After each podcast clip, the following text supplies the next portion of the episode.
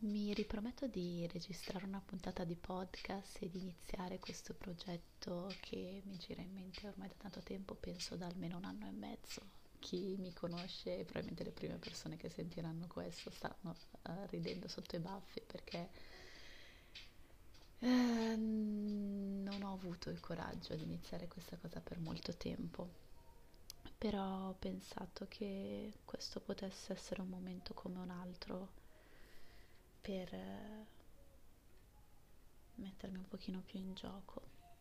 Anche perché ci sono alcune cose su cui mi piacerebbe dire la mia e non amo apparire in video, non ho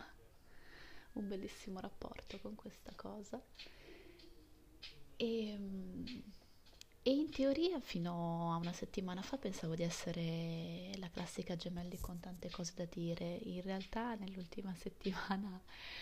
sono più le volte in cui mi ritrovo senza parole che con. Eh, quindi dovrete portare una grande pazienza con uh, i miei momenti di silenzio. Mm, sono tempi assurdi. Oggi è il 29 di marzo, è una domenica qua a Bologna c'è una bella giornata di sole fortunatamente e la nostra realtà ormai è completamente ribaltata. E, e ognuno sta reagendo come può e come riesce ovviamente. Però ci sono delle cose che, che ho notato e ho notato insieme ad altre persone con cui mi confronto che stanno succedendo specialmente in quella che è la woke community che già mi fa ridere solo la parola um, di Instagram, cioè quelle persone che si definiscono un po' più spirituali, uh, em- e- empatiche, um, sensibili, creative, eccetera. E um, ci sono delle cose che, che sono venute fortemente alla luce con, uh, con questo virus che ha scoperto parecchi altarini per tutti quanti, da, da, dall'individuo al collettivo. Alla fine viviamo in una realtà che è frattale, quindi ogni cosa è una riproduzione più in piccolo, più in grande di un disegno e di un design che è comune per la maggior parte, anche se poi viene declinato in miliardi di forme tutte diverse. E, ehm, e la reazione che ho visto per lo più nella, appunto, in questa comunità spirituale è quella di voler vedere il lato positivo, voler ricordare agli altri che tutto sarà per un qualcosa di buono, almeno alla fine. Che è un discorso che sinceramente eh, trovo abbastanza insensibile in questo momento e questo appunto non vuol dire ehm, quindi volersi per forza gettare nella negatività a tutti i costi e nel panico perché è chiaro, lo sappiamo benissimo tutti che nemmeno quello giova particolarmente, però appunto in momenti di crisi c'è questo effetto a pendolo che penso che anche abbiamo sperimentato tutti anche nelle nostre vite singolari, cioè anch'io sono passata da wow, ok, ho tanto tempo per me, eh, posso finalmente dedicarmi a determinate cose che stavo rimandando, questo è un buon momento, d'altronde non ho altre distrazioni, ma quando si arriva a quel, a quel high, dopo c'è necessariamente poi una discesa e il problema di ehm, volersi concentrare esclusivamente sulla positività, sul love and light, sul silver lining eh, di tutto, è che non si lascia spazio a riconoscere le emozioni, quelle che sono difficili da processare. E noi umani, eh, quello che ci distingue, quello che ci rende esseri umani, quello che contraddistingue la nostra specie è il fatto che noi cerchiamo di dare un senso a quello che viviamo e vediamo. Creiamo storie, creiamo storie intorno a tutto eh, e quindi è, è, ovvio che all'insorgere di una cosa mm, così spaventosa eh, così improvvisa e, e invadente eh, che ha cambiato tutto nelle nostre vite, È ovvio che dobbiamo cercare una storia, perché dobbiamo, dobbiamo razionalizzare, dobbiamo cercare di capire, perché se ho una storia so che c'è un principio, uno sviluppo, una fine, so che arriveranno i momenti difficili, so che poi però um, spingerò attraverso le difficoltà e in qualche modo ne usciremo più forti di prima. E è quello di cui abbiamo bisogno, però allora la domanda è quali sono le storie che ci raccontiamo e quali sono le storie che ci raccontano. Eh, un esempio è con le notizie. Eh, penso che mai come adesso ci siamo resi conto che i canali da cui noi riceviamo informazioni non sono affidabili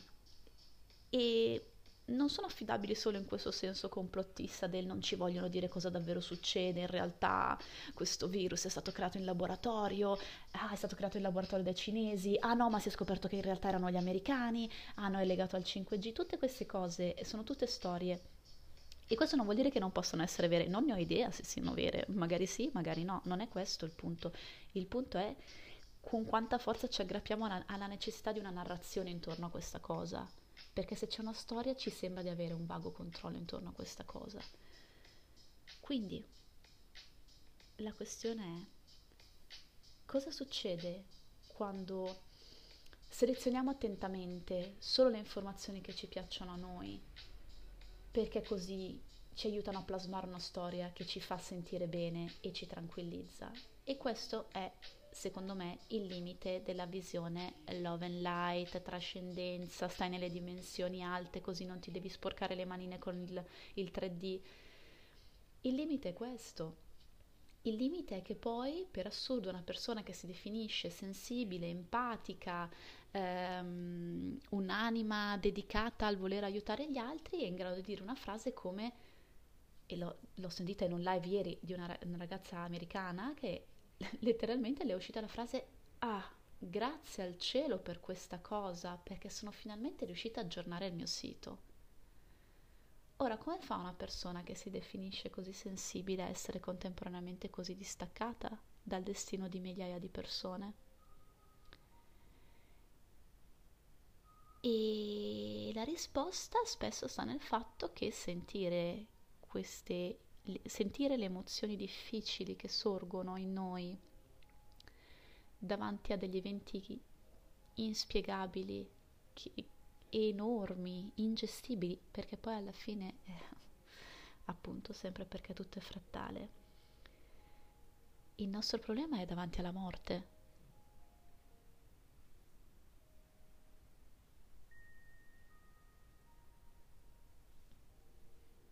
Come fai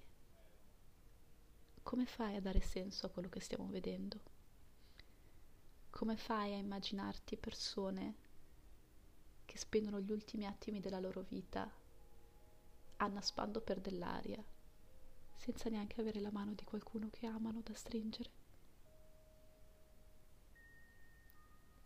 È difficile. Eppure succede ogni giorno e succedeva anche prima di questo virus. E mi dispiace questo mi dispiace che anche in un momento in cui abbiamo davvero tanto tempo per riflettere ci stiamo concentrando soltanto sulle narrazioni che mettono a tacere questi sentimenti difficili, che però sono poi le cose che ci rendono umani.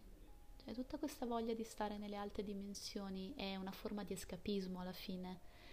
ed è comprensibile il perché sentiamo il bisogno di escapismo e non ho intenzione di colpevolizzare nessuno per voler, volersi astrarre da una realtà difficile e dolorosa come quella di questo momento. Però, come mi ha ricordato il mio saggio marito, noi qua viviamo. Se vogliamo credere in questa grande storia del karma, e poi ho le mie riserve anche su questa cosa, perché come diceva anche Mai V, attenzione, non usiamo la faccenda del karma, non confondiamo, non, and- non, cominciamo a pensare che quindi quando una persona ha una vita difficile o subisce dei traumi è perché l'ha scelto, perché prima di incarnarsi ha firmato questo contratto cosmico dove ha detto mm, sì, penso sia una buona idea morire di stenti. Non credo. Io penso che le anime sì decidono di incarnarsi, ma penso anche che non sono del tutto ben coscienti dei sistemi che abbiamo in atto sulla Terra. E i sistemi li fanno le persone, non le anime. Oddio, anche le anime perché sono parte delle persone, ma la questione è i sistemi in cui è ancora ok che della gente soffra, li abbiamo creati noi, li teniamo in piedi noi. Non possiamo pensare di non esserne parte perché ci viviamo in mezzo, è come un pesce che pensa di essere separato dall'acqua, è tutto intorno a noi.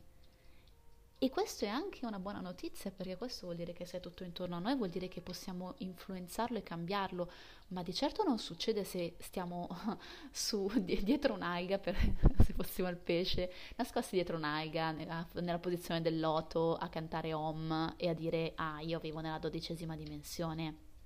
e tutte queste cose dense del 3D tutte queste cose appiccicaticce, sporche, polverose, traumatiche, ah, mm, mm, mm non mi toccano più, sono andato oltre. No, finché avrai un corpo non sarai andato oltre. Sei qua con tutti quanti gli altri. E sarebbe una cosa carina se questi grandi principi spirituali che guidano la tua persona venissero applicati socialmente e applicati socialmente non tramite ehm, una meditazione collettiva alle ore tot del giorno tot, i cambiamenti si fanno andando in consiglio comunale, i cambiamenti si fanno eh, scrivendo ai propri amici chiedendo tu cosa ne pensi di questa cosa, lo sapevi che sta succedendo quest'altra, ad esempio. Quindi vorrei che questo fosse uno spazio virtuale in cui affrontare la complessità dell'esperienza umana e confrontarci con tanti altri punti di vista diversi che non abbiano necessariamente le sempre le stesse identiche premesse che vediamo nella narrazione mainstream, cioè un'esperienza fondamentalmente bianca, etero, eh, cis, quindi gender conforming. Anche se io sono tutte queste cose, tra l'altro. Però è proprio quello, sono, sono stufa, è, è, è, palese che la, i punti di vista da cui arriva la mia cultura hanno dei grossissimi limiti stiamo, di cui faccio, stiamo facendo esperienza sempre in più persone in questo momento perché è così, mentre, questa, mentre prima le difficoltà erano relegate, relegate lontano dagli occhi, lontano dal cuore e ehm, ci potevamo permettere di lasciare il mondo brutto e cattivo fuori e di entrare nel nostro spazio sacro e non essere turbati dagli orrori del mondo, adesso non è più così, non c'è più, non c'è più uno spazio dove nascondersi. E personalmente, per esperienza, l'unica cosa che a me ha sempre aiutato è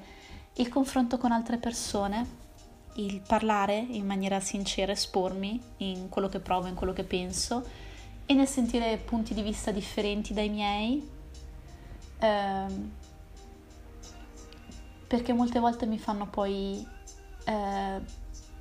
realizzare che le posizioni in cui pensavo di essere non sono più così fisse e mi piace, mi piace cambiare idea sulle cose. E mi piacerebbe anche che trovassimo un modo no, di far dialogare queste parti, cioè questa parte di noi che sogna un mondo migliore e la parte di noi che è in difficoltà e vorrebbe soltanto magari fare una maratona di Netflix e pensa di non avere, di non avere la forza per, per, preoccuparsi anche delle persone più in difficoltà di loro, di non avere la forza per leggere le notizie perché altrimenti ci sentiamo troppo sopraffatti. Vorrei che invece queste due parti riuscissero a collaborare, vorrei che si riuscisse a collaborare con queste persone idealiste che vogliono, che pensano di cambiare il mondo meditando, vorrei, vorrei che lo cambiassimo tutti quanti assieme e che almeno inizi un dialogo sincero e onesto su chi siamo, cosa proviamo e mm, si comincia ad accettare che coesistono tante realtà diverse, tutte contemporaneamente e quindi diversi punti di vista sono tutti validi, ma sono molto meno validi quando per esistere hanno bisogno di cancellare esperienze di altri.